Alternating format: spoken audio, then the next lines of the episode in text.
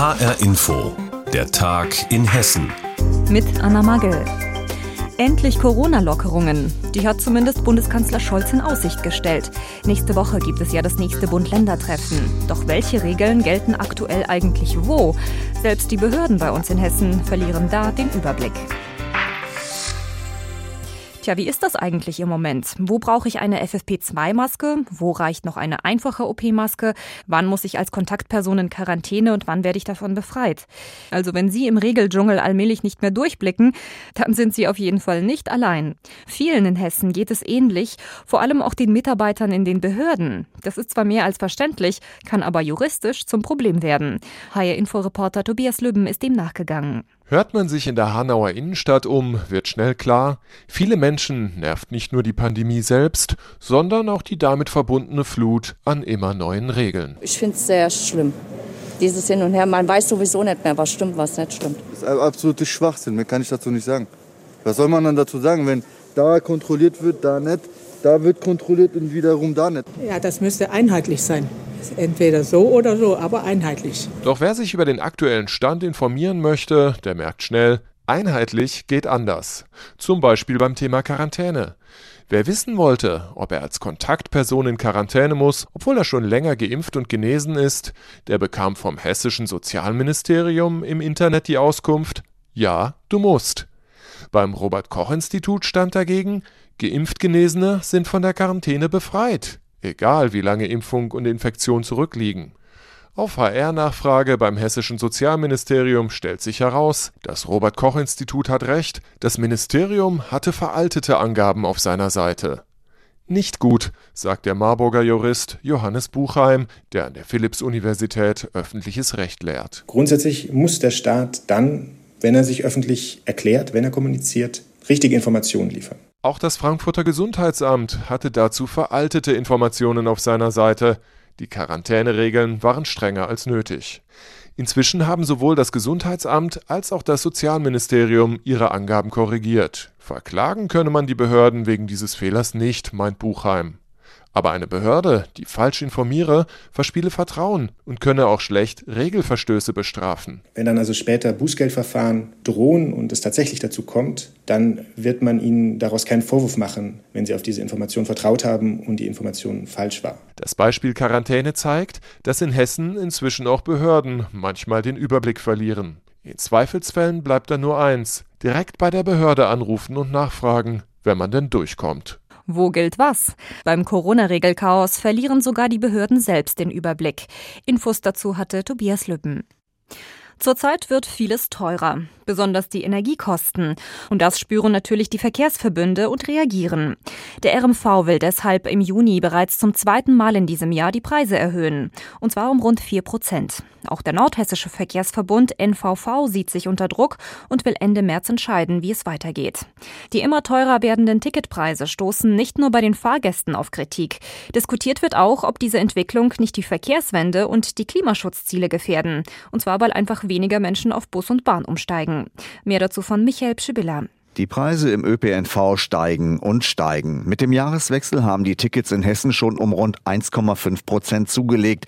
Mitte des Jahres sollen sie noch einmal um fast 4 Prozent steigen. Zumindest beim RMV. In Nordhessen steht diese Entscheidung noch aus, aber auch hier zeichnet sich dieser Schritt bereits ab. Vielen Fahrgästen, die mit Bus, Bahn oder Tram unterwegs sind, bereitet das Sorgen. Definitiv ist das nicht gut. Ich glaube, die Menschen müssen schon genug bezahlen in der letzten Zeit. Dann brauchen die nicht noch unnötige Mehrkosten. Corona hat uns allen schon sehr zugesetzt. Und von daher halte ich da absolut nichts von der Erhöhung. Kommt immer drauf an, wie viel mehr. Aber es tut bestimmt welchen weh. Also ich finde es relativ scheiße, weil man will ja auf erneuerbare Sachen umsteigen, erneuerbare Energien. Ich habe persönlich jetzt gerade mein Auto abgegeben.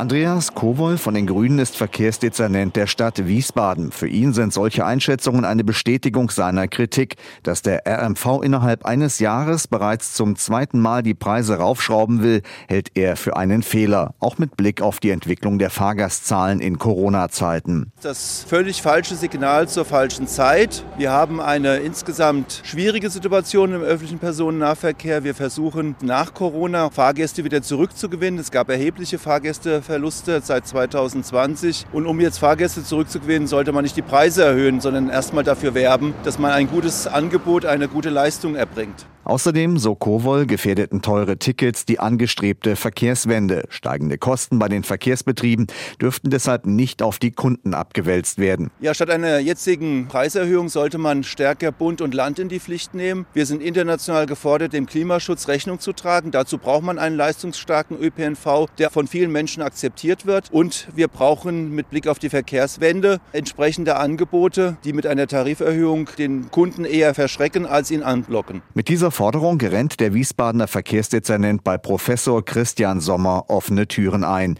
Der Verkehrswissenschaftler der Universität Kassel sagt, die öffentliche Hand müsse sich noch stärker im ÖPNV engagieren als bisher. Gerade wenn man jetzt mal längerfristig zurückblickt, in den letzten 10, 15 Jahre wurde immer eigentlich überproportional an der Preisschraube gedreht, dass da auch in vielen Bereichen die Preisbereitschaft ausgereizt ist. Deswegen, wenn man die Verkehrswende möchte und Klimaschutzziele ernst nimmt, und da ist der öffentliche Verkehr insgesamt ein wichtiger Baustein, dann heißt das auch, dass man den ÖPNV entsprechend finanzieren muss. Bedeutet unter anderem mehr Geld vom Land. Genau darüber wird derzeit verhandelt, sagt Steffen Müller, Geschäftsführer des Nordhessischen Verkehrsverbundes. Bundes. Wir haben bei dem, was wir als Verbünde in Hessen in Richtung Land angemeldet haben und dem, was aktuell bereitsteht, eine große finanzielle Lücke. Und die gilt es in den nächsten Monaten in Verhandlungen gemeinsam zu schließen. Ob die Einigung so schnell erzielt werden kann, dass zumindest Nordhessen um eine zweite Preiserhöhung in diesem Jahr herumkommt, ist allerdings fraglich. Der Aufsichtsrat des NVV soll bereits Ende März darüber entscheiden. Preiserhöhung beim Nahverkehr. Scheitern Verkehrswende und Klimaschutz an der Realität? Und den hohen Energiepreisen? Dieser Frage ist Michael Pschibilla nachgegangen. Am Sonntag kommt in Berlin die Bundesversammlung zusammen und wählt den Bundespräsidenten. Amtsinhaber Frank-Walter Steinmeier kann dabei mit einer weiteren Amtszeit rechnen. Seine drei Gegenkandidaten gelten dagegen als chancenlos.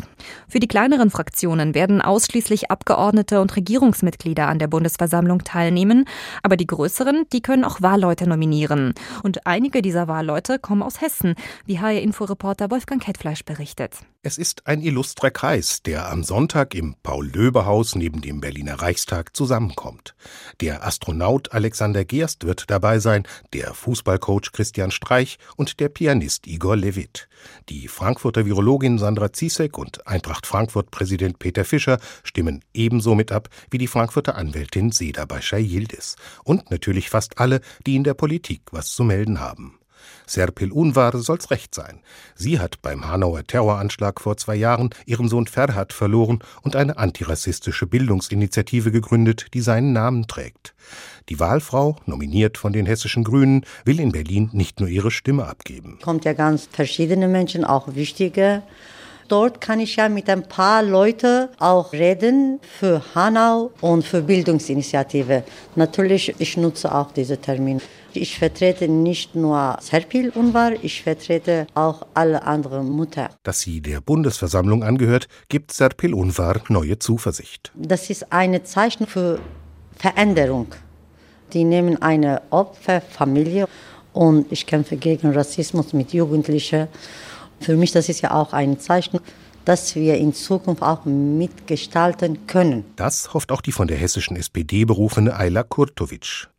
Für die junge Frau, deren Bruder Hamza vom Hanauer Terroristen ebenfalls ermordet wurde, wird die Bundesversammlung zugleich eine emotionale Herausforderung sein. Um ehrlich zu sein, gehe ich mit gemischten Gefühlen nach Berlin. Einerseits bin ich total glücklich und natürlich auch ein Stück weit aufgeregt, dass ich dabei sein darf.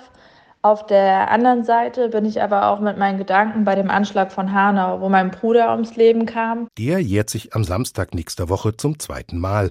Dass das Serpil Unvar, Ayla Kurtovic und alle anderen Angehörigen stark beschäftigt, versteht sich von selbst.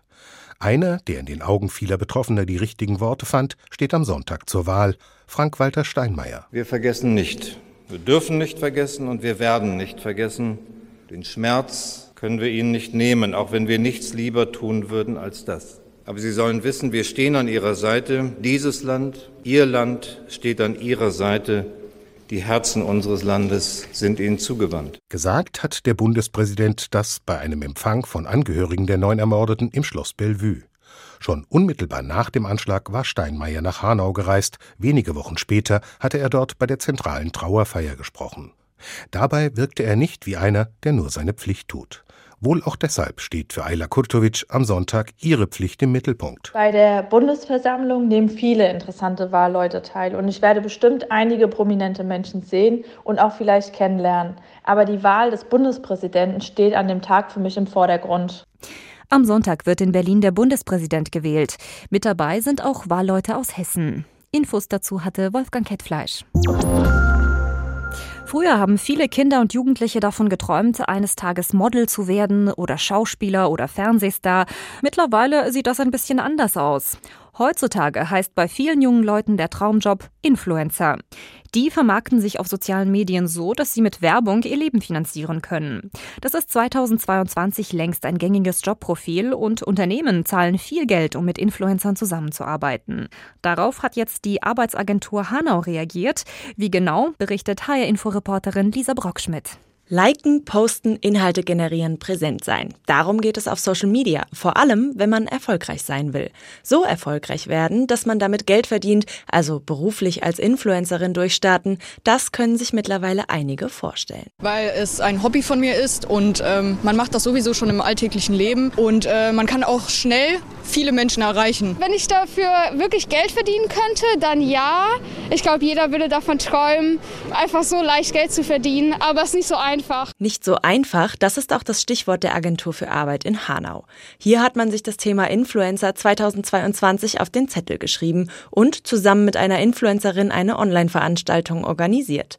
Die Arbeitsagentur Hanau erhofft sich so, junge Menschen auf die Berufsberatung aufmerksam zu machen, erklärt die langjährige Berufsberaterin Sabine Siegmund. Wir wollen ja nicht für den Beruf des Influencers werben, sondern wir wollen einen Aufhänger haben, dass die Schüler interessiert werden, dass sie interessiert werden an beruflicher Orientierung und wenn wir sie dann bekommen können, dass sie an der Veranstaltung teilnehmen, da können wir sie auch darauf hinweisen, hey, das ist kein anerkannter Ausbildungsberuf, du brauchst einen Plan B, es sei denn, du bist schon der Influencer und hast 20.000 Follower. Julia Gründer hat 20.000 Follower, mehr sogar, und sie hat einen Plan B.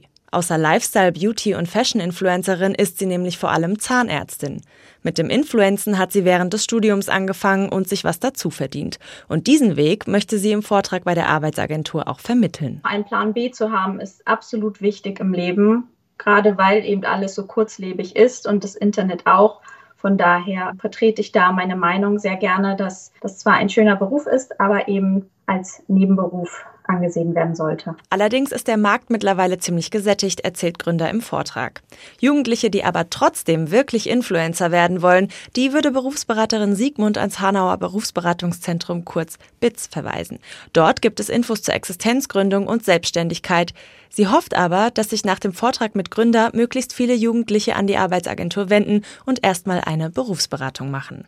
Das Arbeitsamt Hanau hat jetzt den Beruf des Influencers vorgestellt. Infos dazu hatte Lisa Brockschmidt. Und das war der Tag in Hessen mit Anna Magel. Die Sendung gibt es auch als Podcast auf hrinforadio.de.